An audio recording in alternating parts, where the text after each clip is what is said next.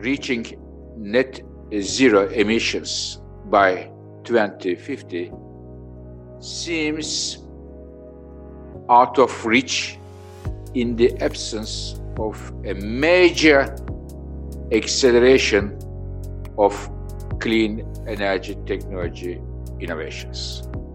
India, as you know, is keenly looking at accelerating its entire innovation ecosystem, and clean energy forms a major component in it. The startup ecosystem is challenging the status quo. It's audacious, ambitious, you know, it's trying to reimagine and transform the way we produce and consume, and uh, not just energy, but anything.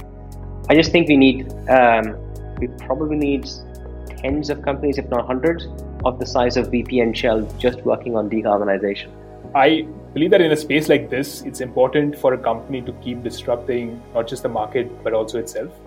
I'm an optimist, and I think uh, people might be thinking in a linear fashion, but a lot of these things happen non linearly. So, the systems change in some of these sectors, such as mobility, is very palpable. For the world to reach net zero carbon emissions by 2050, up to 50% of emissions avoided by then are likely to come from technologies that are not available to purchase in the markets today. This staggering number emerges from the International Energy Agency's global analysis on the future of our energy systems and emissions pathways. It charts out one potential journey to acting on climate change and limiting the global temperature rise to 1.5 degrees Celsius compared to the pre industrial average. The number illustrates the importance of innovation to create new energy technologies and improve existing ones. But what does it really mean where it matters in the labs and at the marketplace? Hi, this is Innovation Frontlines, a podcast by the International Energy Agency on the innovations and innovators that could help take us to a net zero emissions future. I'm Siddharth Singh, a consultant with the IEA based in India, working on a range of issues that impact energy transitions. And I'm Simon Bennett, a technology analyst with the IEA in Paris, leading work on energy innovation policy globally. Innovation Frontlines is our podcast about how dynamic and vital the area of clean energy innovation is right now. It takes you right into the worlds of the experts, engineers, and business people working on those front lines. In particular, we'll be speaking to some of the brightest energy entrepreneurs to tell the stories of how they are trailblazing a narrow path from research lab to market. We want to learn what it takes to successfully disrupt different parts of the energy system and what key factors are helping or hindering energy transitions. And this season of the podcast is specifically about clean energy innovation in India. To us, the choice of India is obvious. IEA's analysis shows that India will account for the largest energy demand growth of all major countries and regions over the next two decades. That's more than China, more than Southeast Asia, or the entire continent of Africa. Over those next two decades, India is expected to add the equivalent of 13 Mumbais to its urban population, more than double its built space, more than double its iron, steel, and cement production, and double the stock of vehicles that are on the road. The good news is that India has a thriving innovation ecosystem, with young startups working on energy innovation challenges of the future. Some of the solutions they're working on would help ensure that India's growth will not be carbon intensive. And of course, we're very excited to get in the nuts and bolts of their innovations. Indeed, Siddharth. It's also a very nice feeling to welcome the audience along for the ride. And to share this journey with us, we have someone special joining us today. While this season of the podcast is hosted by Simon and myself, we have invited one of our favorite colleagues to co host this first episode with us. Lucila is Innovation Frontline's guide to energy finance and investments, and she's here to help us set the scene. Welcome, Lucila. It's great to have you join us and explore this innovation story and its role in climate action. Thank you, Siddharth. Thank you, Simon. I'm Lucila Arboleya. I'm an analyst at the IEA covering finance and investment issues that relate to clean energy transitions. I've been looking into the financing opportunity for deploying technologies like renewable energy or power grids at a large scale, and the numbers are quite eye-watering. They're quite impressive, especially for projects eh, in major emerging markets. At a global level, we're talking about average annual investment in solar and wind, for example, almost quadrupling, and annual investment in transmission and distribution almost tripling by the end of the next decade. Which means that if the world is successful at shifting onto a pathway compatible with eliminating net emissions from fossil fuels, then it will be the investment story of this century. But of course, companies and governments won't be able to take advantage of this opportunity without some big changes in the policy landscape that will help channel capital and particular types of capital to the right places. And I'm sure we'll talk about this through the episode. And I think you two have been looking at the other end of the technology pipeline and finding some of the same insights when it comes to funding the ideas for new solutions to energy challenges that we'll need to deploy in the future. I'm here today precisely to get your perspectives on that and help me and the audience understand this better. Hi, Lucila, and thanks for helping us to set the scene. Before we get started in this conversation on the topic of understanding the precise role of innovation, and we're going to have to, I think, take a bit of a step back and understand the role of you know, what we're talking about when we say this expression net zero emissions in relation to climate change.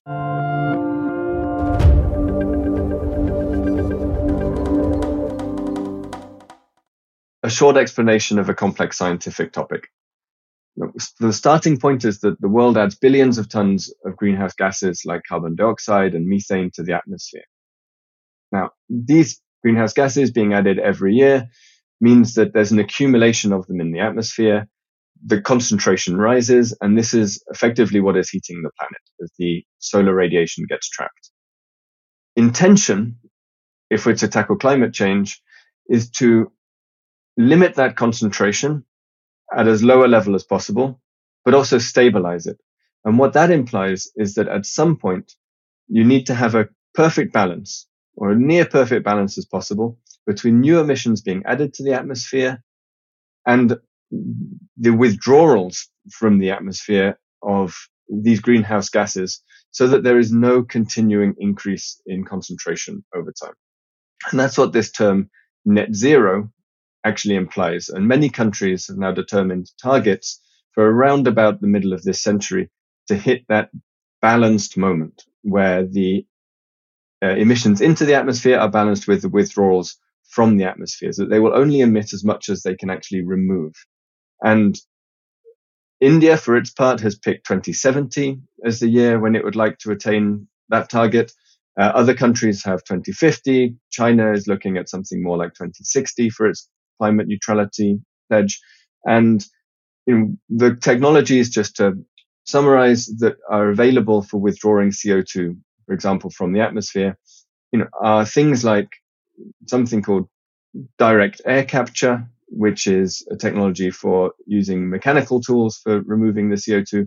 But we also have a technology that's much longer established than that, which is called trees. Uh, so those are some of the, the options we have. Now, coming back to innovation, there are three headline numbers that I'd like to share drawn from recent IEA analysis. Firstly, 50% of emissions avoided in 2050 in a net zero emission scenario come from technologies that you cannot purchase in the markets today.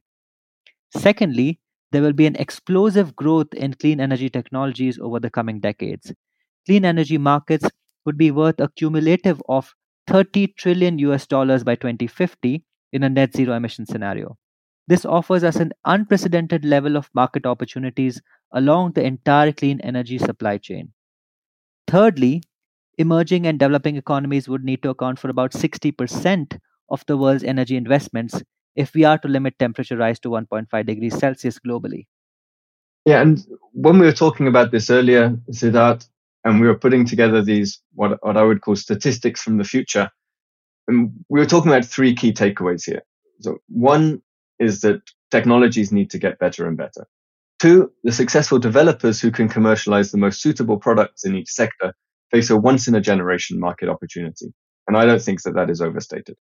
And three, if you are not solving for the challenges in countries like India and also Asian and African contexts more broadly, then you're cutting yourself off from most of the future earnings around the world. And somebody else might get to greater scale first if they can tackle those markets. That's a nice summary, Simon. Uh, maybe just let me add um, one point uh, related to your third point, which is that to get things fully deployed, it does take a, a bit of time sometimes, and this is especially true in emerging and developing economies. for example, we recently, um, well, last year we published a report called Financing Clean Energy Tra- Transitions in Emerging and Developing Economies. And we point precisely to the fact that there's still a lot of stuff that needs to be solved. And by stuff, we actually mean sort of perceived risks by investors and financiers in sort of two broad topics. One is cross cutting issues, and other are sort of sector specific issues. Um, and by issues, we I mean, it's about changing the policies around those factors.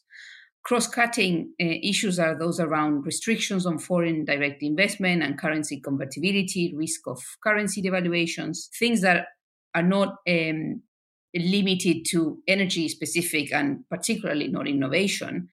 These are issues that are true or like are important for financiers and investors, whether you're in investing in health or in energy and within energy, whether they are sort of mature technologies or technology innovation. But there's also very sector specific things uh, like um, starting by developing power expansion plans that are optimized and least cost, you know, sort of things that may be very technical. Uh, but basically, when we look at, for example, projects in emerging and developing economies, we see that uh, they don't always, like some of the proposed projects do not always have a firm economic justification, which means that then there's overinvestment in some parts of the energy system and then constraint in other parts, or the contracts, sort of this very um, important piece underlying, uh, or, or or the contracts which then define the risks between the public and the private sector for renewable power projects. Uh, they need to be very well done. And, and we sort of know, sort of the world knows kind of how to do that, but there's still a lot of work that needs to be done to putting all of that in place at the right base to get um, the investment flowing and particularly private investment flowing. Uh, and of course, this is true for mature mature economies I'm sorry if I got kind of overexcited uh, on some some technical terms or or or at least with with some things that are a bit detailed. But going back to innovation in particular, um, sometimes I feel it's sort of it's a bit of an abstract topic or term. Is that is that true? So what what do you mean in practice, uh, or I mean, what do we mean at the IEA? But particularly, what you will you be discussing in this um, next episodes. Which are the technologies of the future? I think those are some excellent uh, points, Lucila, and uh, that's a very pertinent question. Uh, but I feel that before we get to that question, uh, let's just take a step back to understand the role of innovation in the global effort to decarbonize the energy system.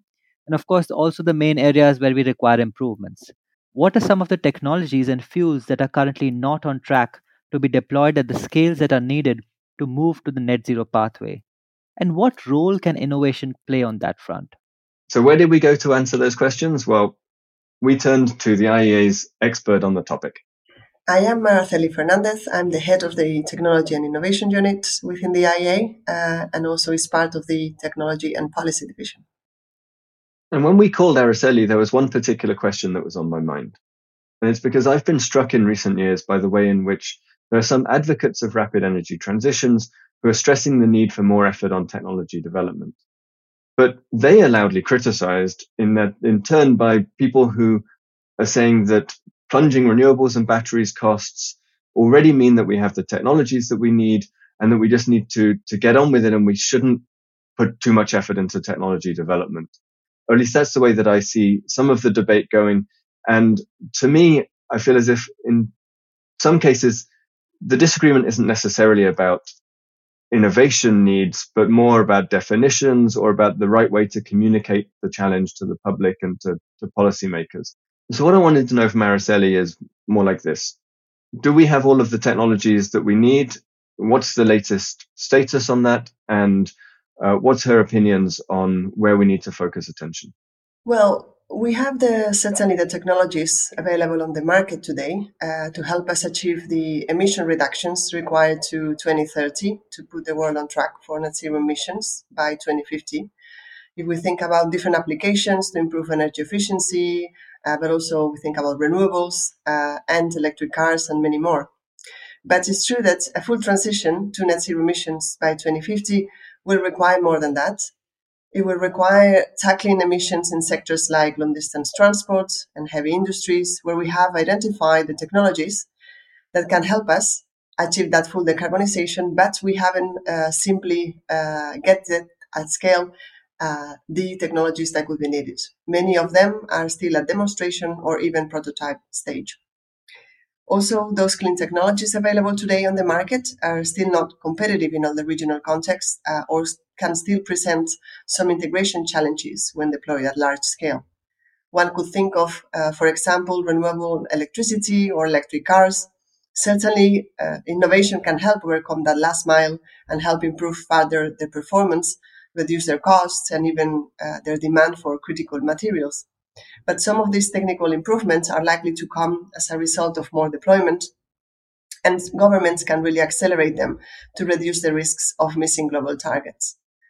However, uh, it's also true that we certainly need innovation and technology deployment to go hand in hand, given the urgency of tackling climate change. So we really need to look at both aspects uh, simultaneously.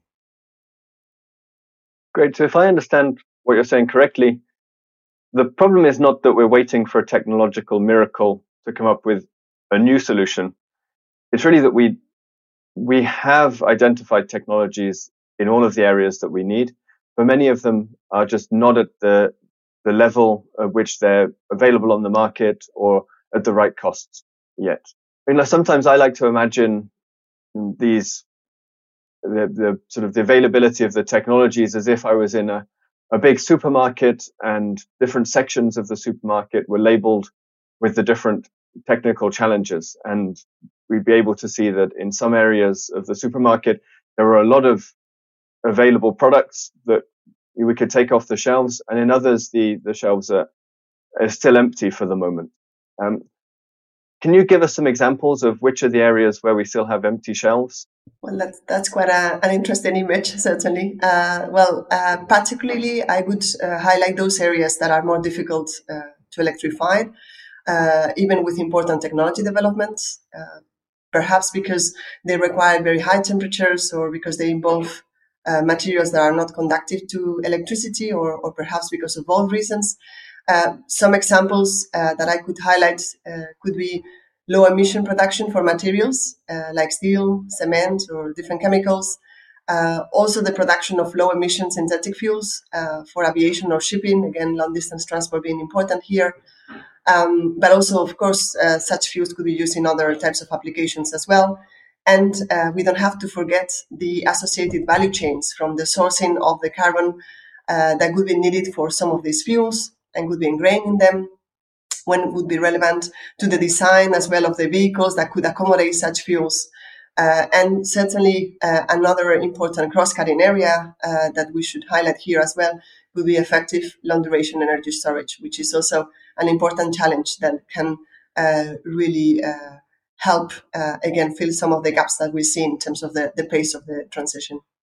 I mean, some people like to characterize the the debate as being between you know, technology and innovation uh, and entrepreneurship on the one hand, and government policy and deployment on the on the other hand, in some senses. Uh, but I I suspect that there's a closer link between policy and innovation than than some people imagine. Do you have any thoughts on on the links between the, the two areas? Yeah, no, uh, certainly. I think, I mean, I, I, would be of the opinion indeed uh, that technology and policy are very closely uh, interlinked. Uh, we've seen in different uh, cases where there is this uh, virtuous cycle in a way where technical improvements lead to cost reductions and makes it easier um, somehow as well to fund projects or to look for mobilizing efforts and resources and as well to make it easier to pass more ambitious climate policy and this then at the same time would lead towards more learning and more technical uh, improvements.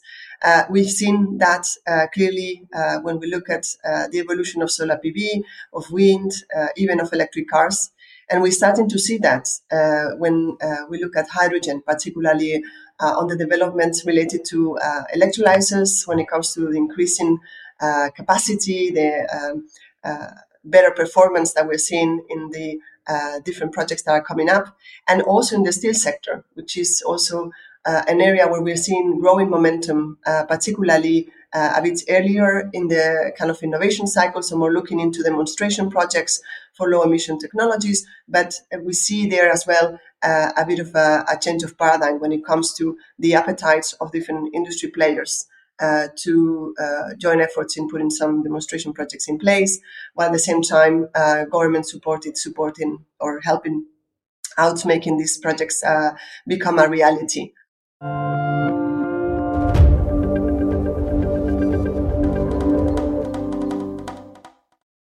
is a truly fascinating perspective. Simon, our conversation with Araceli really helped clarify the distinction between the continual improvement of existing technologies and targeted efforts to lift less mature technologies to market readiness, both of which, of course, are essential.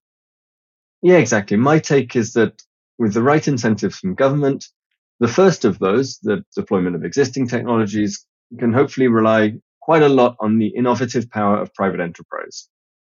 Whereas for the latter, there's much more of a risk that expensive, first of a kind projects won't actually get built without dedicated government help. I mean, if we think about some of the really big flagships that are in the news these days, like hydrogen based steel mills, and they're complex, they're big, and they need a lot of capital investment up front. Well, I also really liked and agree with Araceli's last comment about the virtuous cycle between technology and policy.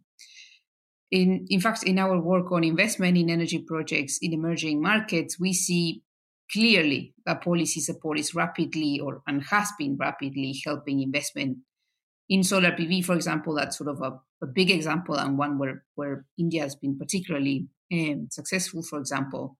And we see how policy is helping drive down costs. And this is sort of how scale and competition for the market helps drive um, drive down capital costs. So this is sort of the the costs of the of the solar PV panels, for example, because there's more competition and because banks are being more comfortable financing these projects. They they know how the famous contracts that I mentioned before work, and and even like sort of private investors, they are willing to lend um, money to these projects in the form of bonds but also uh, the cost of capital, um, the financing cost, basically, uh, as better policies improve risk perceptions. And, and, these are, again, the sort of sector specific policies in particular uh, that I was mentioning at the beginning.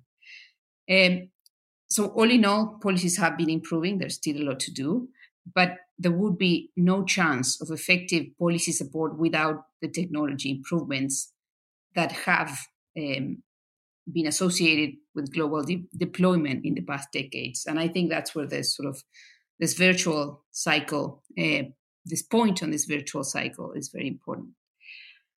Uh, and I know that I think you two have been looking into what's happening in India. Does does it does this resonate with the situation there? Yes, absolutely.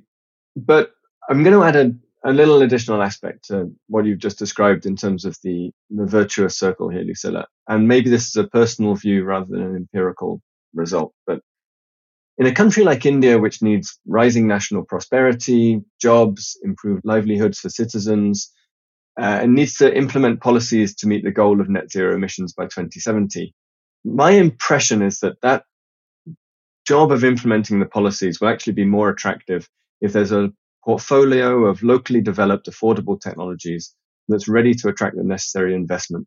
And so I almost think about two different virtuous circles when it comes to innovation. The international one, uh, where we have deployments and policies and attention that are helping to drive down costs in general.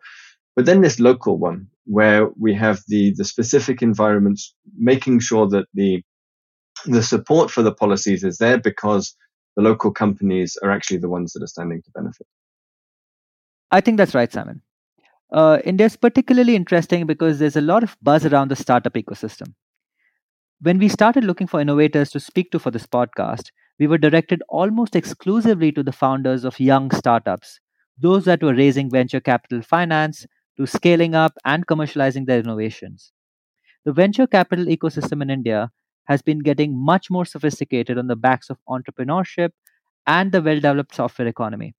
Bangalore or Bengaluru, as it's now called, and also cities like Hyderabad and parts of Gurgaon are now even competing with Silicon Valley for talent and young graduates today as they dream of starting cool companies and turning them into the future unicorns. We will, of course, speak with energy innovators and entrepreneurs, but today, to get an insider's perspective into clean energy innovation in India, we called upon someone at the forefront of these efforts, someone who works between the government, the private sector, and of course, the investment community.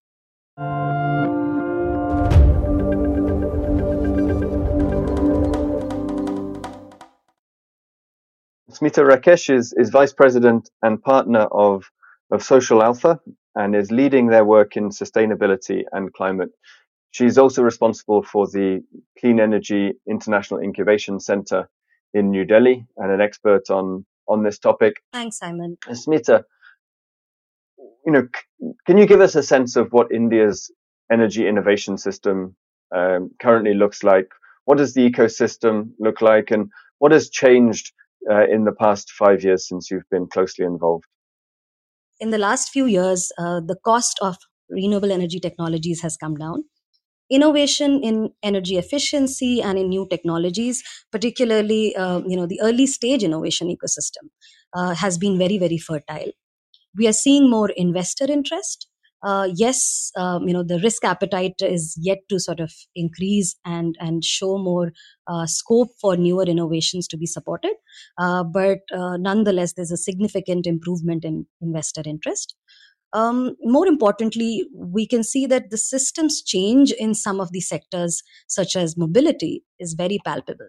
The entire sector is poised to transition to a more sustainable and renewable driven uh, uh, sector. And um, there is also like the space has become more collaborative and more uh, engaging. Uh, there is far ma- more uh, scope to grow in terms of stakeholders coming together and working closely. But in the last few years i've seen a significant and pleasant change in the collaboration across actors.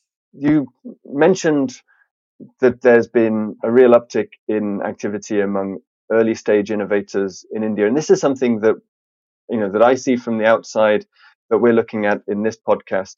The landscape for for startups, especially, seems to be something where there's more expectation in India that that's the route through which innovation will come from.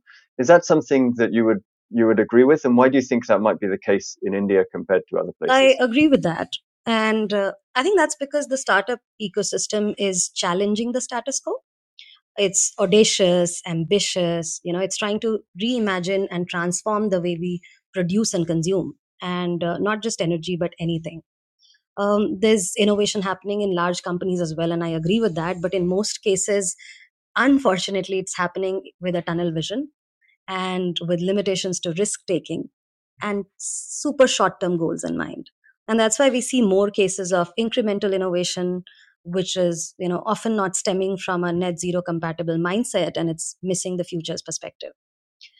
I mean the industries in you know the industry majors who are innovating with commitment to climate are there but they're very few.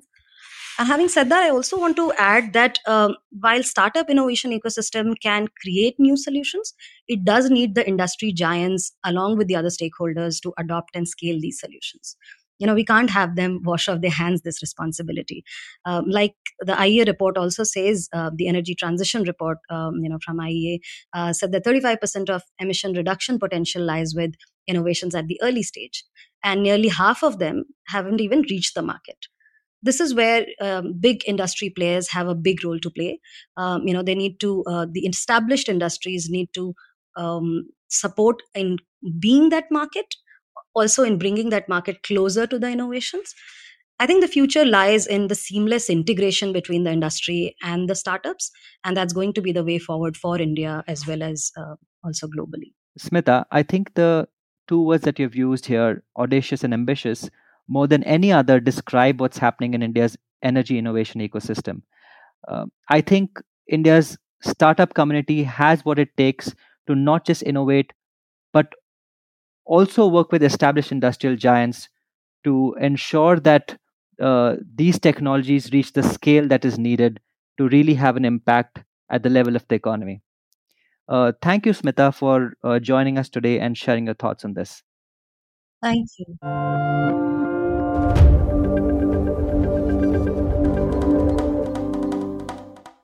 Okay, it's a lot of information to take in, but I can definitely see the logic behind your excitement about this idea or about this area. So, if I can recap what we've heard, I would say that um, first, we already have many of the tools we need to combat climate change in the energy sector, but we won't be able to get emissions anywhere near as low as we'd like to without technology innovation. I mean, alongside policy and finance, um, it is a critical piece of the puzzle. So that's sort of one big point. Then, when we break down the global problem geographically, we see the importance of countries like India in terms of where investment needs to flow. Not only is India's economy large and growing, but its population also has aspirations for better energy services and also a bigger stake in innovation. And innovation can unlock stronger policy for energy transitions, and the government of India has been uh, nurturing a startup ecosystem that can support entrepreneurs with brilliant new ideas. Uh, and that's what we're discussing in this podcast. And, and in fact, what's happening at incubators like Smita's sound uh, sounds very encouraging.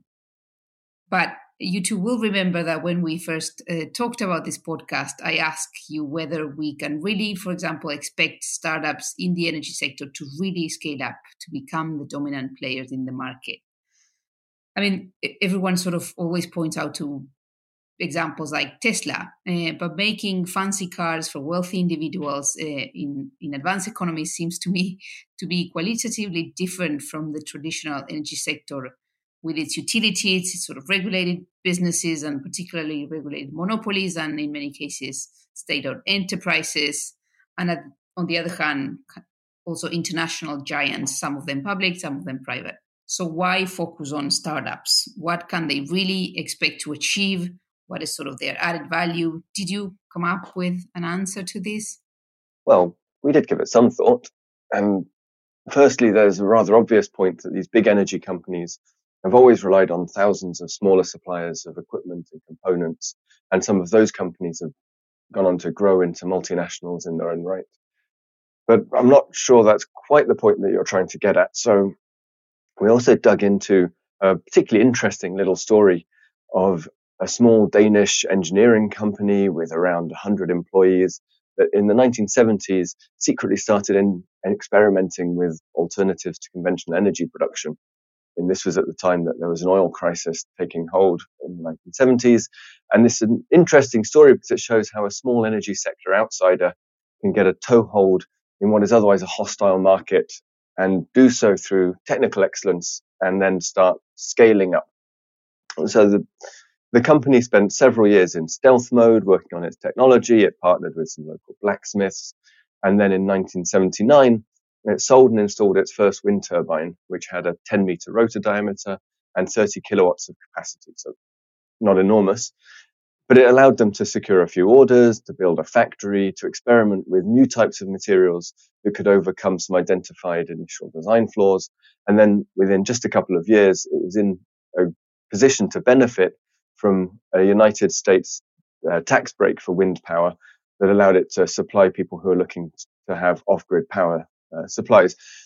And so we move on a few years, and by 1987, although you know, like any clean energy startup, it's dealing with uh, you know cyclical financial crises and you know the impacts of changing subsidies in different countries. And at that point, it was chosen for six wind power projects uh, all the way in India, which were sponsored by Delhi State Finance Agency. And it continued innovating to lower costs and to provide smooth electricity for now more grid connected projects. So fast forwarding, we got 20 years after that first windmill in 1979. The company's in a position to start moving into offshore wind. It has the leading design for offshore wind turbines. And, you know, it, it even manages to list on the Copenhagen Stock Exchange as a wind company in a distinctly fossil fuel world. And this gentleman explained all of that to us. So my name is Amar Variyava and my designation is Senior Director Public Affairs and Business Development, Vestas India and Southeast Asia. So today, you know, Vestas stands at uh, more than 29,000 employees worldwide. We have commissioned 145 gigawatt of wind power projects around the world uh, with more than 80,000 turbines and almost 15 billion euro in revenue. In India, if you see, uh, we have uh, presence in uh, um, all the windy states. We have uh, our headquarters in Chennai. We have two factories in India, one in Gujarat, one in Tamil Nadu. We have the largest R&D center outside of Denmark is located in Chennai. We have uh, 25 to 30 site offices and uh, sales office in Mumbai and in Delhi. We have state of the art repair center, training center, um, and so much of uh, expanded footprint. We have commissioned around 4,000 uh, megawatt of wind power projects in the country. And India is one of the most important manufacturing hub for wind energy sector, you know, and Vestas is very much partner to that.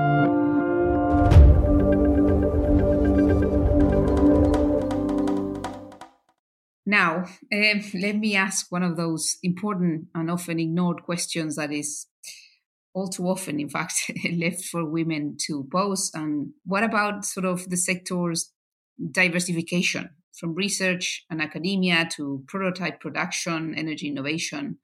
As most of the energy sector, um, I imagine that this is also um, a sector where we see sort of this, where there's a case of missing women is is that the case?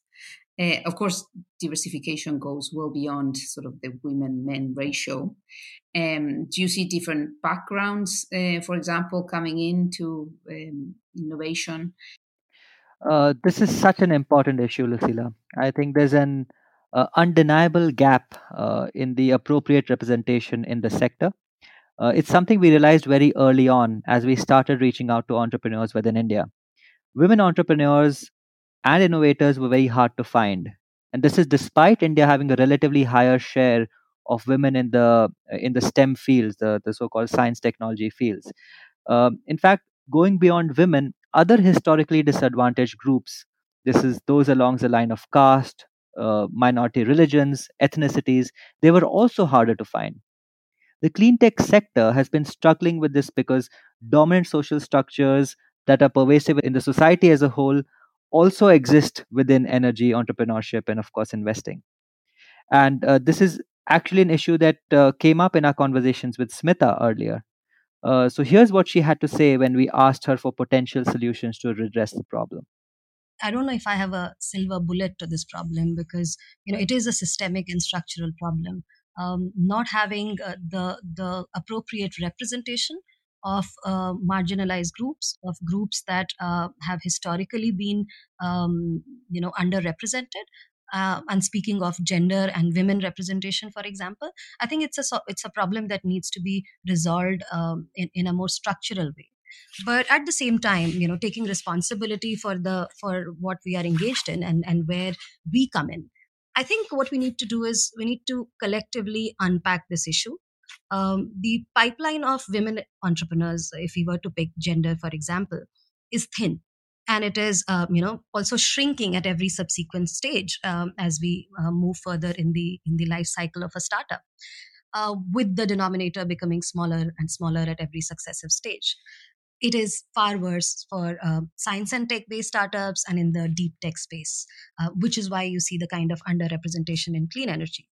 And I think what we need to do is we need to understand what are the factors that are leading to the further thinning of that pipeline. Even if you can't do much with the pipeline, uh, that that we can uh, you know help with that we can work around for example where is it that our own mindsets and practices are restricting and limiting uh, and are causing this further thinning of this pipeline how do we do we at our workplaces in our investment processes in our um, ecosystem enablement how inclusive are we in our approaches? And i think there needs to be a more introspective exercise for every sector for every organization and for every uh, individual to be honest in this space.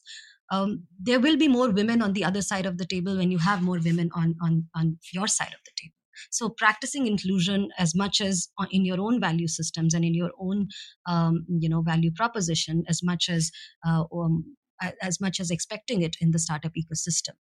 And then driving it through practices such as talking about and celebrating successful women entrepreneurs. Uh, successful examples of uh, you know enterprises which have been uh, engaging women in their entire value chain and not just at uh, as women in the decision making space, but also have been working with women in the backward and forward linkages uh, of the startup. I think Smita is spot on in that it's both a systemic issue and one that requires efforts across the value chain, from bringing more women to the field to actually then retaining them. I confess also sometimes that I find it a bit frustrating how existing policies and norms uh, at a firm level still leave women making different calculations about career risk compared to men, um, especially if career and family finances are intertwined, which I imagine is a particular challenge for women entrepreneurs or women that are startup founders, for example. Uh, in fact, one, I mean, problem that we find is that is a lack of data. We don't um, it's very hard to quantify diversification. There's not a lot of data publicly available. Um, and that's sort of the starting point to really understand the problem. Uh, but at the IEA, we have been working on this. We've, um, I mean, the statistics department has created um, indicators, looked at specific countries, specific sectors. We've done commentaries to try to illustrate um, kind of how the energy sector or particular sectors have um, you know what's what's the scene in terms of diversification. For example, there was a report on um, gender and, and, sort of or gender issues in, in, in, the rooftop solar in India. Um, so these are all of the things that we've been looking at, and we hope to expand in the future, or we're actually planning to expand in the future. And I invite anyone who's interested to uh, look at the IEA website for more information on this.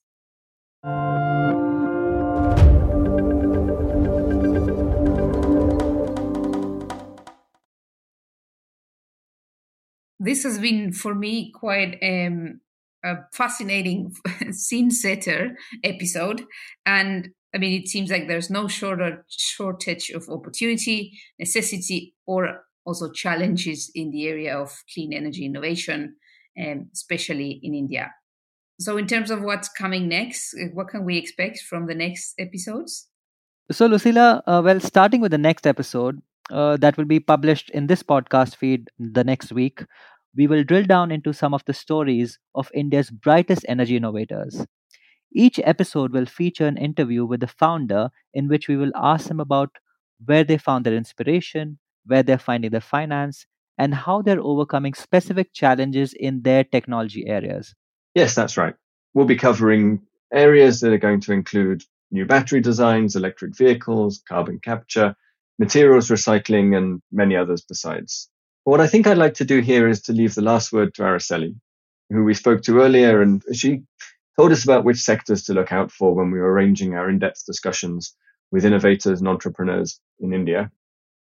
And so what we did is we put her right on the spot and we said, Araceli, can you tell us about two technology areas where you think we're going to see some of the biggest changes in this decade? And this is what she said. First one would be on uh, related to low emission materials production uh, where we are seeing this growing momentum on uh, ongoing demonstration projects, ranging from hydrogen-based steel production to cement kilns that could be equipped with carbon capture for storage and utilization. Uh, this decade is where we expect really to have this inflection point and have most of these process technologies being demonstrated at scale. The other area that I would, I would highlight uh, would be, in a way, a bit of a change uh, of paradigm in terms of applying a value chain perspective when it comes to technology design. I think this is an area of growing interest that would be key as well to avoid potential disruptions in this decade. Um, for instance, just to make it this a bit more tangible, if we think about battery chemistries uh, and how they are designed, we could think about possibilities and strategies to diversify and reduce the amount of critical metals that are required uh, for those.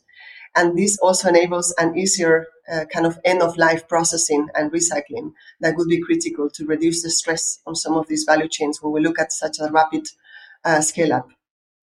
There is also growing need to alleviate this uh, pressure, uh, particularly in the upstream part of those value chains when we look, we think about mining and processing operations of these critical minerals which typically require long times to expand and are likely to face some difficulties to keep the pace of expanding electromobility, uh, the electromobility industry, for instance.